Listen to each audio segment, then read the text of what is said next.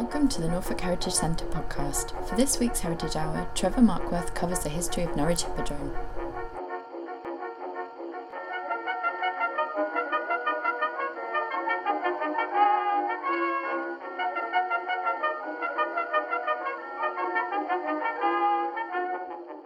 So good afternoon, ladies and gentlemen, and welcome to this Heritage Hour talk. My name is Trevor, and I work here at the Millennium Library. Today I will be talking to you about the history of the Norwich Hippodrome Theatre. It's an informal talk which I hope you will find interesting, informative, and entertaining. It will last about 40 minutes, after which time, if you have any questions, please feel free to ask them and I'll do my best to answer them. Alternatively, if you have your own stories and memories of the Hippodrome, please share them with everyone here. It'll be very interesting to hear them. So, I'm going to start this session by asking you all a question. Is there anyone here who's never heard of the Hippodrome? Okay. Uh, second question is does, Has anyone here ever been to the Hippodrome years ago? Did you ever go and see anything here? Fantastic. How long ago, dare I ask, was it that you went? Many years, okay. Well, please do tell us about it after the talk. It'd be very interesting to hear what you uh, what you saw there. Right. Well, the Hippodrome stood until its demolition in the early 1960s on St Giles Street on the site now occupied by the St Giles multi-storey car park. In fact, as you stand facing the entrance to the car park, there is a blue plaque on the wall to your left which tells you that the Hippodrome was once there, and it mentions some of the well-known personalities and actors and artists who perform there, some of whom I'll be talking about in a little while. Now, this talk is not intended to be an exhaustive study of the place, but more an overview of its history and to give you some idea of what it was and how it changed and adapted over the years in reaction to the changing tastes in live performance and entertainment. Also, hopefully, to consider it within the context, its wider context, a social and historical context in terms of Norwich's development. The city has changed dramatically over the years. Arguably, its greatest changes have occurred during the very period that the Hippodrome stood. Two factors in particular caused this change the wartime bombing of Norwich and the planning department of City Hall.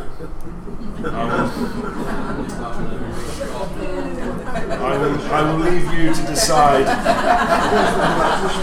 who's caused most damage the Luftwaffe or Norwich City Council. It's just joking. now, the Hippodrome was badly damaged in the war by bombing, but did survive and later reopened, only eventually to fall foul of the Wreckers' Ball years later. Our story begins in 1898, when a syndicate of investors got together with the intention of building a new theatre for Norwich. They chose a site on St Giles, then occupied by the empty Norfolk and Norwich, sorry, the Norfolk Hotel, which stood where the car park now stands. And that is what it used to look like. So if you imagine you're looking up St Giles, the city's behind you, and the car park entrance is sort of roughly roughly here. This shop is about well it'd be eight, late 1890s. Still in use by the looks of it. The old, the old hotel was the site was purchased, the, the hotel was demolished, and it cost to do this nine thousand five hundred pounds in eighteen ninety eight for the syndicate, which is roughly equivalent today to about one million one hundred forty thousand pounds. So real estate never really gets any cheaper. So it's a very very big investment indeed. One of the men involved in this grand project was a man called Fred Morgan, a very colourful character, then manager of the Theatre Royal over the road. Now, Fred Morgan was, by all accounts, an extraordinary man who'd had a very colourful life prior to settling in Norwich in the 1870s. He managed various theatres in Norwich before starting work at the Theatre Royal in 1885. And before his tenure as manager there, the Theatre Royal had acquired the reputation for being a pretty rough place, run down and out of date, staging shows of a low-brow nature and attracting an un- unruly audience accordingly. The theatre acquired a reputation for being a terrible place and a disgrace to the city, and there were many letters written to the local press complaining about audiences' behaviour, people eating and shouting and fighting and swearing and putting people off the show. So it wasn't the, the lovely, uh, respectable place that we know now. But between 1885 and 1898, under Fred Morgan's management, however, he made it a much more attractive and successful place, putting on newer and more popular plays, mainly musical comedies, and as far as he was concerned, attracting a better class of audience. He worked hard to try and reinvent it as a more upmarket venue than it had been before, turning its fortunes and its reputation around. Although this had been fairly successful, by the mid 1890s Morgan had had enough of managing the Theatre Royal and began hatching plans for an even more ambitious and admittedly risky venture, namely the creation of an entirely new kind of theatre altogether, to be called the Grand Opera House and Theatre of Varieties. A much more sophisticated establishment, which would, he hoped, attract an even better class of customer, along with the profits it was hoped that this would generate from the patronage of these well heeled and discerning customers. In 1894, Morgan had attempted to reinstate the Theatre Royal's license to sell alcohol on the premises, but his application had been turned down by local magistrates who feared that if it began, if it became a, uh, a, a, licensed premises again, the place would revert back to the sorry state it had been in before, and perhaps this was one of the things that made him think twice about whether or not he wished to carry on at the Theatre Royal, or, in try, or instead try for something bigger and better. So Morgan, along with his fellow investors, put a considerable amount of money into financing the proposed new opera house and its construction. The original architect whose plans were first submitted for consideration was one Ernest Runtz in 1899, and they describe an elaborate and grand theatre indeed. They were published in the Building News and Engineering Journal on the 20th of October 1899, stating, and I'll show you a slide so you can have a look at it. That's what it was going to look like. This theatre, which is to be erected in St Giles, Norwich, on the site of the old Norfolk Hotel, which has been pulled down for the purpose of such erection, will occupy about two thirds of the site and will accommodate between 2,000 and 2,500 persons. The remainder of the site will be occupied by a first class restaurant and buffet. So that's what it would have looked like. So this is obviously the front is here at St Giles and it looks more like a palace, I think you'll agree, than a, than a theatre, although it was designed as an opera house. Okay. One of the features you can see on his drawing is this crescent shaped forecourt, gated forecourt.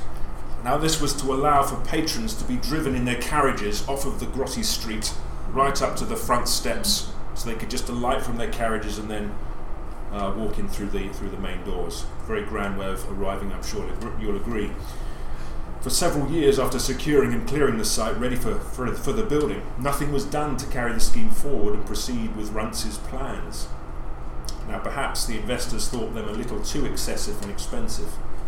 Eventually, they were turned down in favour of the plan submitted by the architect Mr. W.G.R. Sprague of London and the contractors to carry out the work Messrs Langdon and Sons Limited of Sheffield.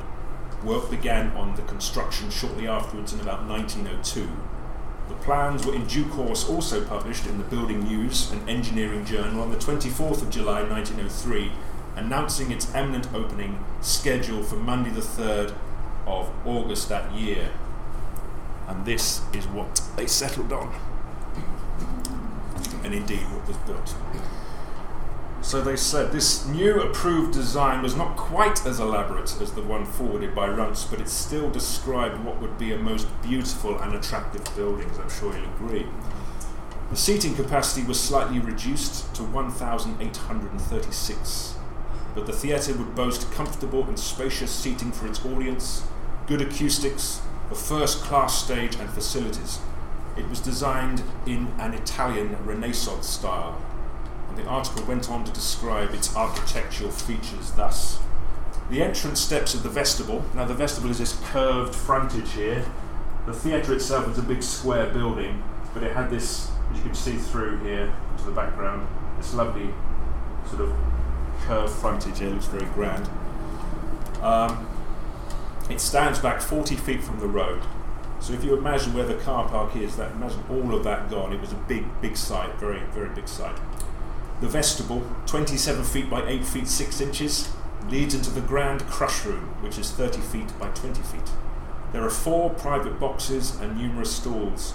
Over the pit is the dress circle, above that the balcony and then the gallery. Each tier is cut off from the one above and the one beneath by a fireproof floor of cement and concrete.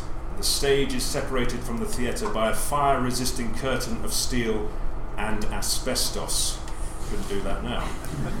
The stage is 70 feet by 40 feet and 50 feet high to the grid.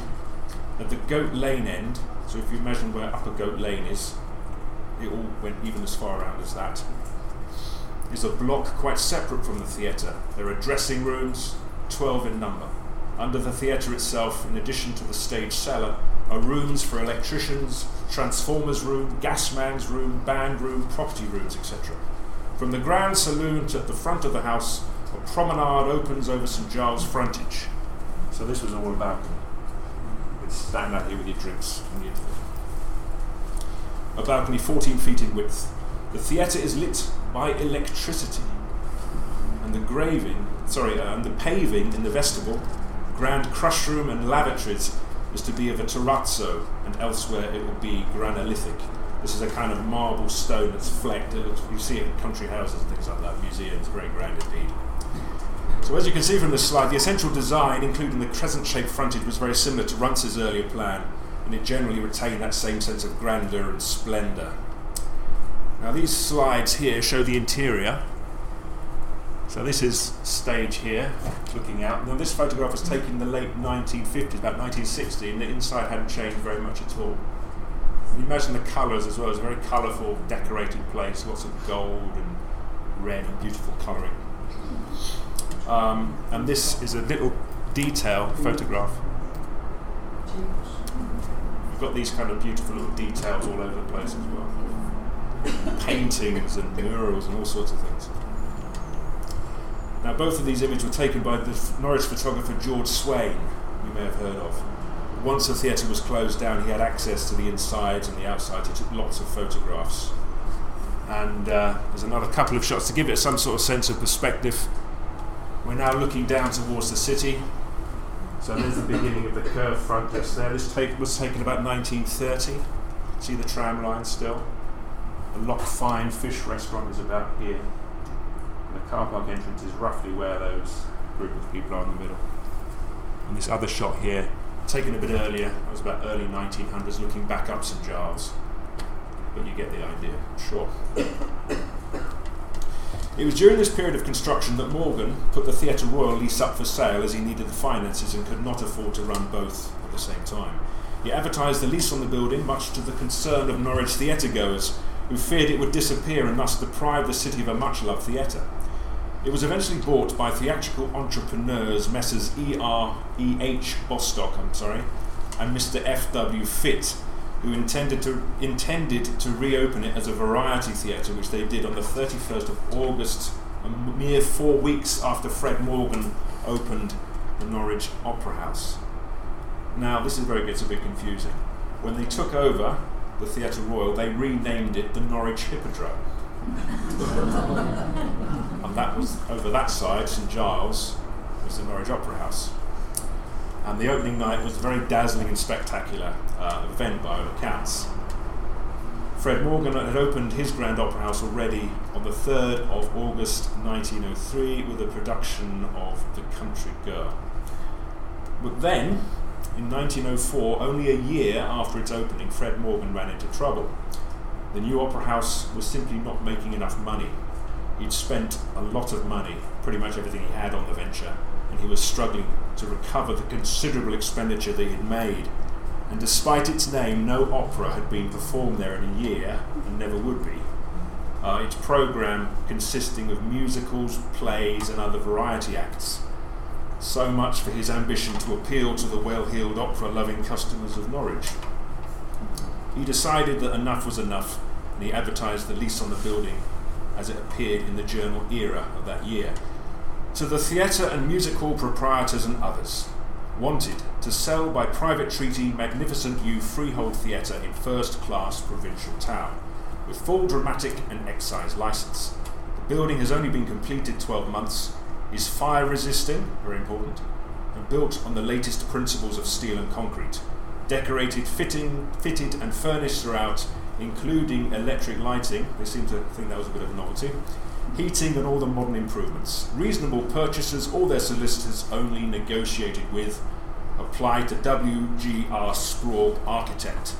Silence is a polite negative. Now, realising this was a great chance to acquire it, the owners of the Norwich Hippodrome on Theatre Street, Bostock and Fitt, approached Morgan with an offer to buy it, and a deal was struck. Now, they planned to convert, convert the Opera House into a hippodrome and theatre of varieties, and effect- effectively put on the sort of programme there that had proved so successful at the old Hippodrome, the Theatre Royal. Ironically, as part of the deal, Morgan returned to the Norwich Hippodrome, Theatre Royal, as manager and changed its name from the Hippodrome back to the Theatre Royal, which is the name it's obviously kept ever since. Right, that's that bit out the way. Good. Now, for a number of years, the new Hippodrome, or just Hippodrome Theatre as it became known, ran as a successful variety theatre.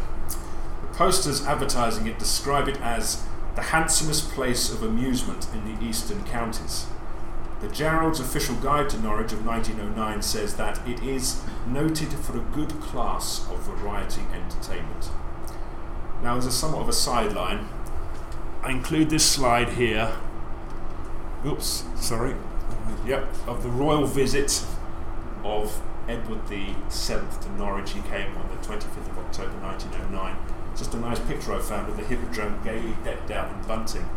And if you want to see more images, if you go to the East Anglian Film Archive website, there is actually film footage of his visit, of his carriage going through Norwich. Someone put a camera on a tram and filmed the whole event. It's about 15 minutes long, it's well worth a look. Okay.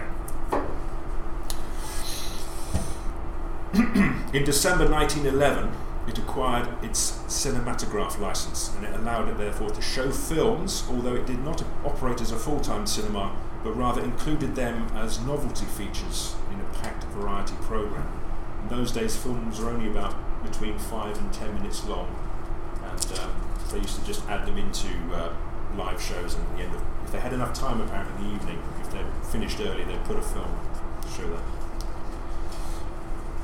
Now, as a something of a diversion, I would like to also to mention a couple of the big names who made their appearances um, in the Hippodrome during this period in the 1910s and 1920s. Cary Grant, who was then still known as Archibald Leach, the famous, I'm sure you know, the famous actor, as a 13 year old acrobat, appeared at the Hippodrome in 1917. Now, he was part of a theatrical company run by a man called Bob Pender, who was a former Drury Lane clown who had a troupe of young com- uh, comedy actors, performers and acrobats, stilt, walk- stilt walkers and jugglers and so on, who were known as the Bob Pender Knockabout Comedians. It's a bit like the Fred Karno company that Chaplin and Stan Laurel belonged to, along similar lines, and they toured the country um, music halls and, and theatres. Now, Pender was a respected figure in the music hall world who toured the country, and Cary Grant, while he was working at Bristol Hippodrome, as a 13 year old schoolboy, found out that there were opportunities to join Pender's group because apparently, as the boys got older or too big or got bored with, um, with, with being in the, in the company, they, they left. And of course, in that day, they're also being enlisted as well. So there's always opportunities for young, for young uh, performers to join in. So he found out about this and decided he'd join them because they were based in Norwich at that time. So Cary Grant forged a letter from his father, signed it with his dad's name, sent it to um, Pender, asking if his son would be taken on as an, as an apprentice. and uh, he was accepted. He got a letter back with the train fare to Norwich. And so he left home without telling his dad at 13, came up to Norwich, auditioned, passed the audition, and became an apprentice with the group. Now, Cary Grant apparently was, was about six foot tall when he was 13 and seemed a lot older than his age. And Pender didn't realise that he was only 13, thought he'd left school, thought he was about 15 or 16 and took him on, which of course was against the law, but he didn't know that, and Cary didn't want to tell him.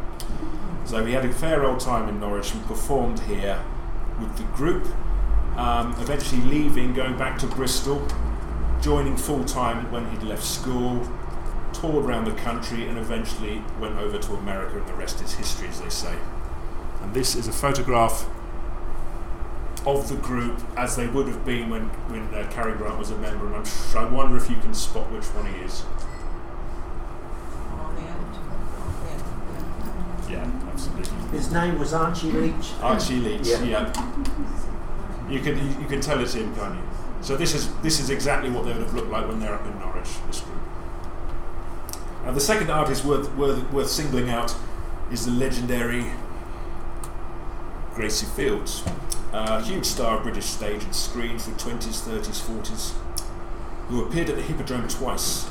Firstly, in August 1922, as a 20 year old singer and dancer in Archie Pitts Acting Company's production Mr. Tower of London, poster of which I show you here. And there she is, about there, you can see.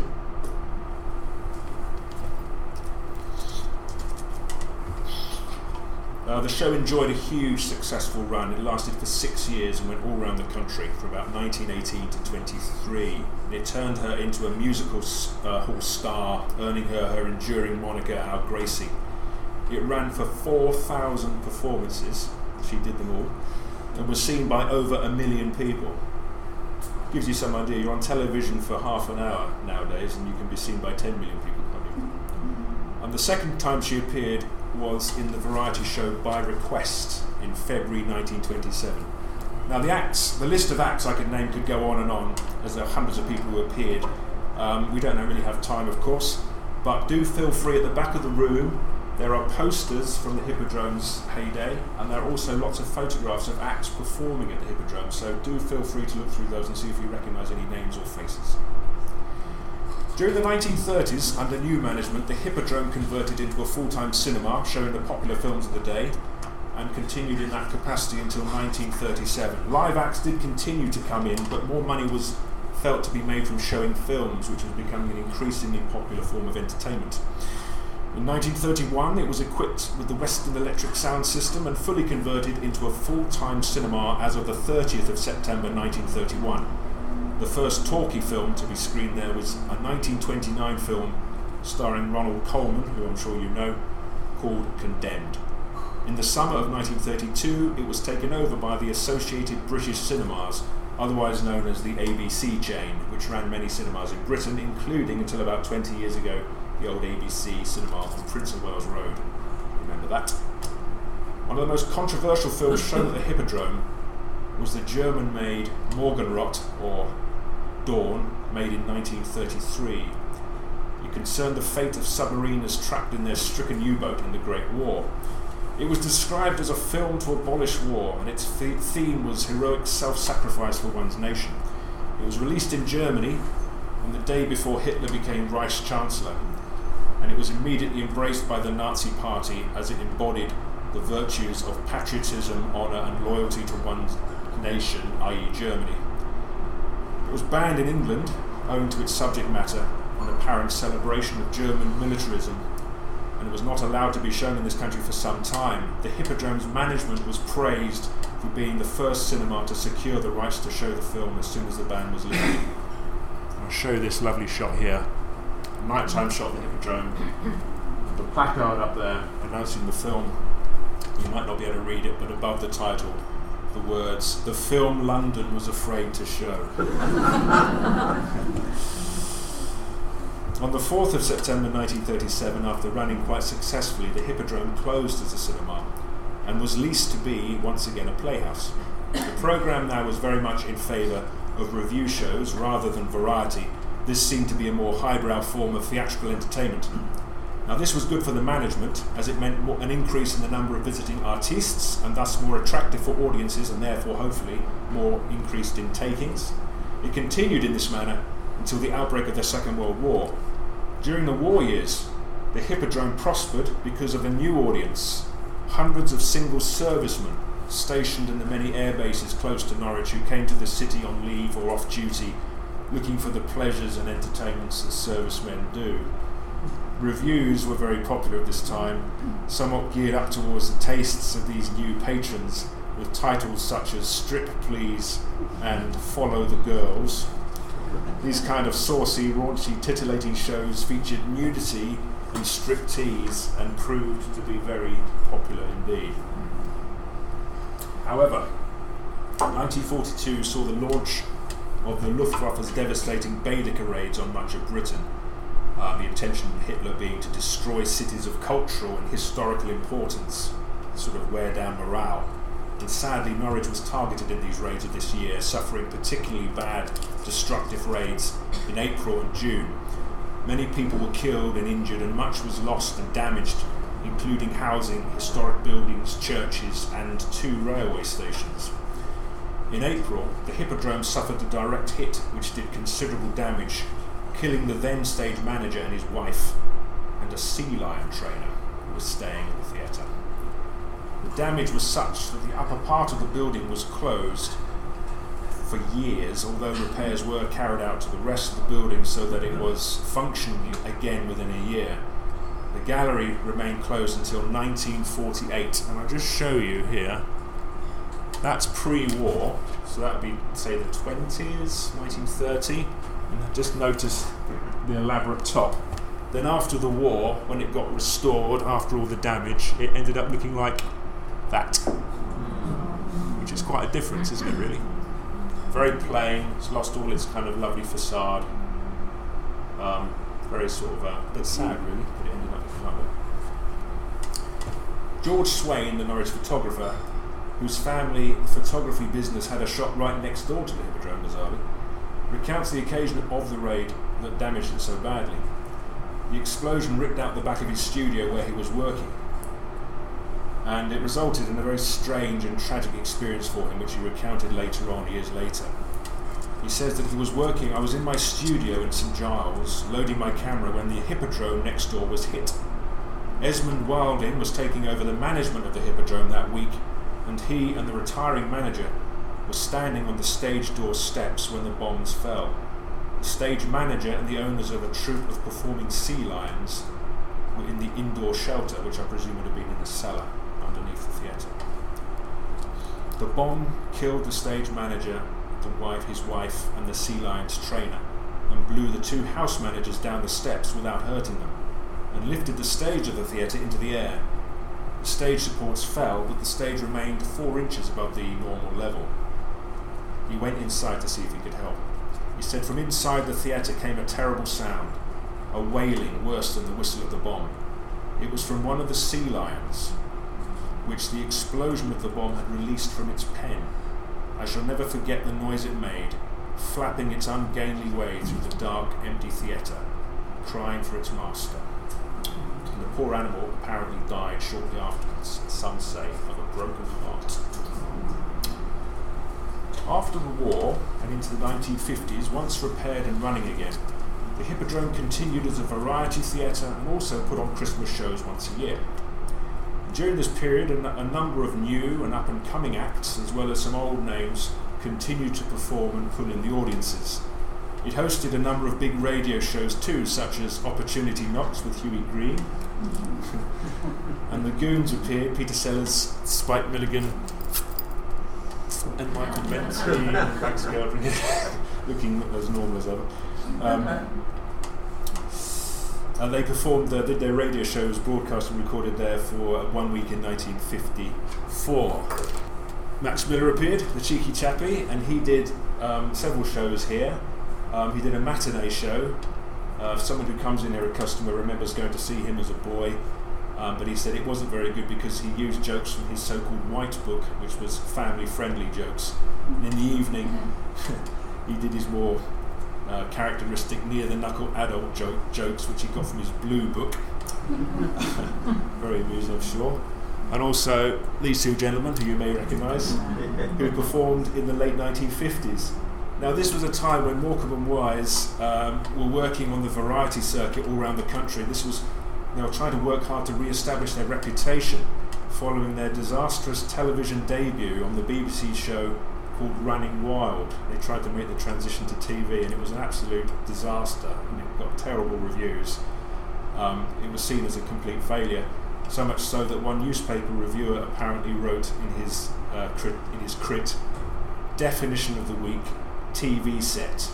the box in which they buried Morecambe and Wise. and uh, obviously, little did he know, apparently Eric Morecambe cut the review out and carried it around with him in his wallet for the rest of his life. and of course, most famously, Laurel and Hardy appeared as part of their 1953-54 British tour made and they made their one and only live appearance in Norfolk when they performed at the Hippodrome on the 16th of February 1954 in their show Birds of a Feather. Here they are, arriving in Norwich. Now there was much coverage and excitement in the local press when they visited. Now they stayed in the Royal Hotel at the top of Prince of Wales Road, so that is the top of Prince of Wales Road looking down. It's them in the afternoon arriving on their way to rehearsals at the Hippodrome. Um, they apparently, when they were dri- being driven through Norwich to the Hippodrome, they were very impressed with what they saw of Norwich, uh, particularly the City Hall for some reason. It's rather amusing because many years earlier there was a comedian called uh, Norman Long who was performing in the Hippodrome where they were going to in 1938 when the City Hall had only just been built and he said it looked like a marmalade factory. I don't think many people liked it at all this time. anyway, upon arriving at the theatre, apparently they told the driver of the car, the stage door, please, not the front entrance. That is reserved for ladies and gentlemen. Now, their appearance at the Hippodrome cost the, cost the then manager, Denny Fouchart, the princely sum of £1,750 a thousand pounds of which paid uh, Laurel and Hardy's fee. Now, this was more money than had ever been spent on an act at the Hippodrome ever before. It's about £44,000 in today's money. Very, very expensive. And apparently, in order to try and cover his costs, all the seat prices were raised, except those in the gallery, were raised by sixpence. Now, the Eastern Evening News' review of the show ran thus. Here they are, the same as ever. They're still at the top of the tree, and if the tree is shaking, that's them performing on stage. If the tree is shaking, it's only with the laughter of the, of the audiences. To see Laurel and Hardy playing, it is sheer joy. It is done with all their consummate skill, so quietly, so effortlessly, so effectively. It's great fun. You'll be sorry if you miss it. The pair so resembled their film selves that when the curtain went up, the audience took a minute or two to realise they were seeing their childhood comedy favourites in the flesh. And the reviewer for the EDP remarked, Laurel and Hardy on stage, with their vast experience of perfect timing, quaint gestures, grimaces, and unexpected repartee, are even funnier than in the more remote entertainment of the screen. The audiences were still laughing when the curtain fell and the pair said goodnight it would have been a big deal to see them because now you, are used to seeing people on television all the time and people tour all the time. But they only ever toured Britain twice in the 30s and the 50s. So it'd be quite something to see them here in Norwich. Would have been quite astounding, I'm sure, for people. Now, there had persisted for a number of years a rumour that Charlie Chaplin had once performed at the Hippodrome in the early 1900s with Stan Laurel when they were both performing with Fred Karno's company on a British tour now, when Laurel and Hardy were here in 1954, a reporter had asked Stan Laurel if this was the case and did he actually had he performed here before with Chaplin, but he said he couldn't remember being in Norwich before, so he couldn't say for sure. It seems most likely that Chaplin did appear here once, but in a music hall theatre where the agricultural hall is on the top of Princeton Road, that Wales Road, that was used for various things and was once a theatre. So it's possible that Chaplin did perform there but we're not sure because no one seems to remember. but never mind. Anyway, back to the Hippodrome. In its final years, through the 1950s, the quality of the shows and acts that appeared began to go somewhat downhill. There were risque musical acts which featured nude dancing and stripping, and the revue shows at the Hippodrome became increasingly bawdy. That seemed to be the thing that they were drawing the punters in. Now, also featured on its programme the new craze of rock and roll, with various bands and singers performing, most notably in February 1957 with the appearance of Art Baxter and his Rock and Roll Sinners. a sort of second rate rock and roll tribute act who were cashing in on the popularity of this new musical fad. I don't think they were very good, but they realised they could make money out of aping their rock and roll music uh, craze. Art Baxter, the singer, was by all accounts a very loud, raucous, and over amplified singer whose act caused great excitement to the audience. On the Friday night of their run, some audience members climbed onto the stage to dance with the band, and the management, fearing a riot, put the house lights on and played the national anthem in an attempt to shut In April 1954, um, after a short period of being closed to fully repair the Hippodrome after its bomb damage 16 years earlier, had all been carried out and the theatre was fully refurbished. The Hippodrome opened again, rather optimistically this time, as a repertory theatre with a resident acting company called the Norfolk Playhouse. There were high hopes for its success, but unfortunately the venture was far from successful. The public did not seem to share the enthusiasm for the Norfolk Playhouse um, that was shared with its uh, actors and manager. And according to Francis and Michael Holmes, authors of the excellent book Norwich 1945 to 1960 From Austerity to Prosperity, there was another reason perhaps which kept the people away during this time. Norwich City Football Club embarked on their FA Cup run, which saw them get all the way to the semi finals in March 1959.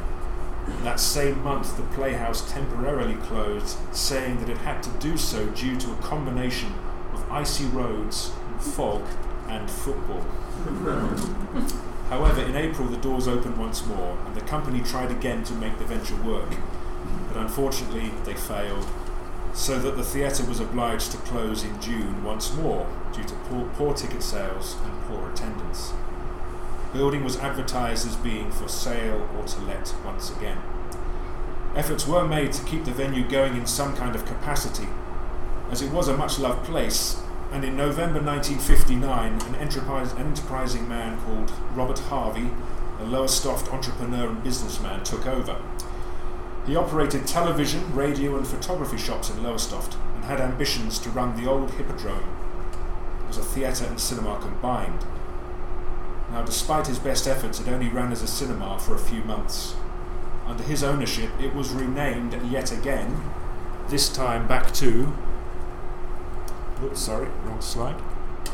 The Norwich Hippodrome. Now, in this shot, this was when the sh- um, theatre closed. You might not be able to see, but there's dark lettering that says Norfolk Playhouse, and over the top of that, the word Hippodrome. So it was painted over to try and reinvent it yet again.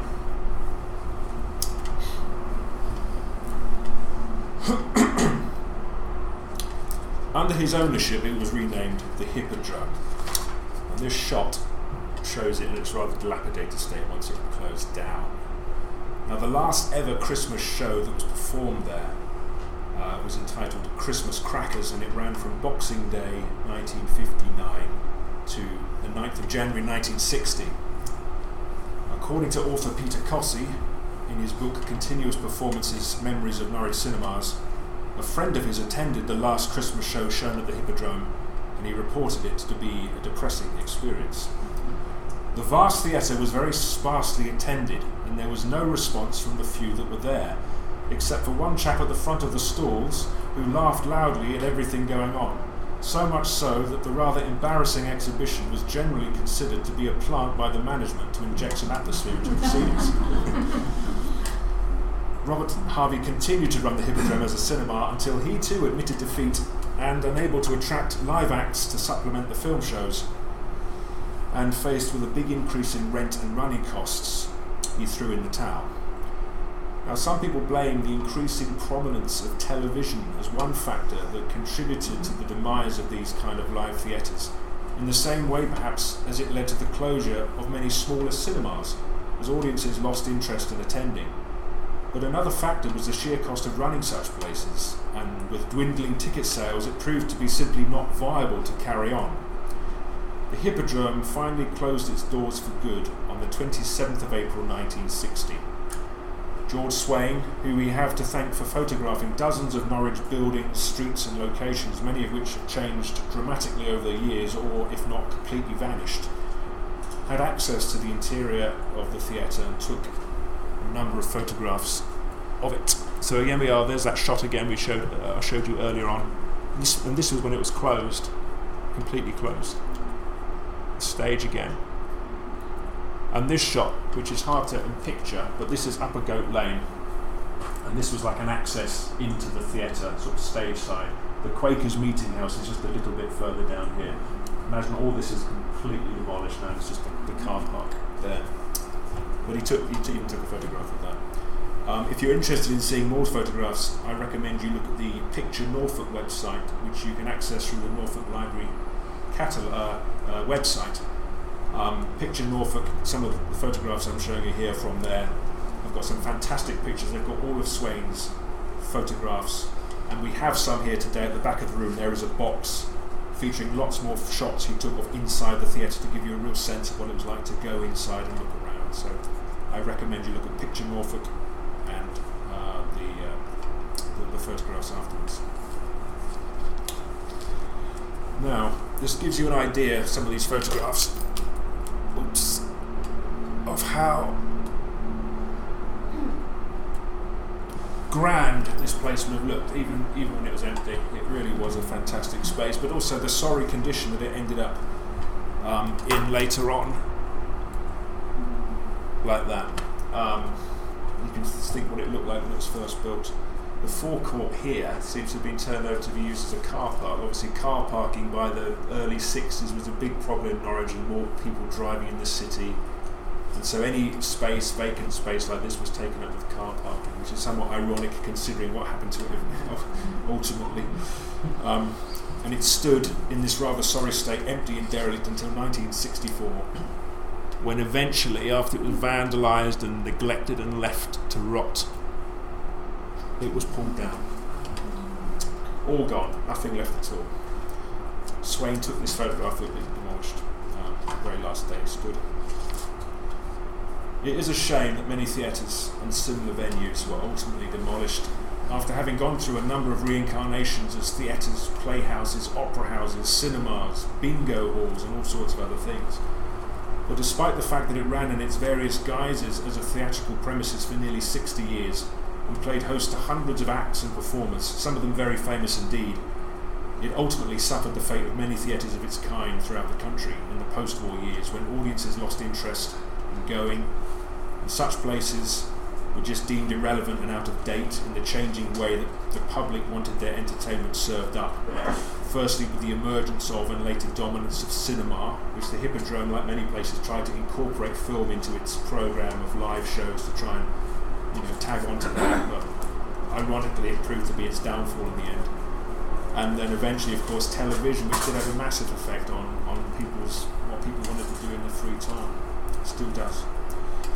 Many theatres, like the Hippodrome, unable to run profitably due to increases in the cost of their leases and their increased running costs, as well as the cost of the acts themselves and the scarcity of the acts, um, were obliged to close down as they were no longer financially viable, nor were they drawing in the audiences that they once did in their glory days. Now, eventually, work began on the construction of the St Giles car park, which opened in 1966. And this is a view of the, also of those the scene quite quite easily now. These rather depressing modern buildings. The whole block's called St Giles House now, I think. You've still got these old buildings here. That was contemporary when when the Norwich Opera House first opened, and further up the road as well. So you can just see what a big sway this would have taken up uh, in its heyday. Um, very different now. This photograph is about 40 years old, but essentially hasn't changed. You've got different tenants in some of those buildings. You had, uh, if you if you recall, you had Prelude Records just next to the car park entrance. That's now empty. I think this is an ice cream parlour now, and these shops have changed hands various times. All very different. All very different indeed from all those years ago. However, if next time you walk past St Giles car park, or indeed next time you park in it, forget about the ugly concrete and the cars, and instead let your mind wander back to the opulence and splendour of the old Hippodrome in its glory days, which may be gone, but which are hopefully not forgotten.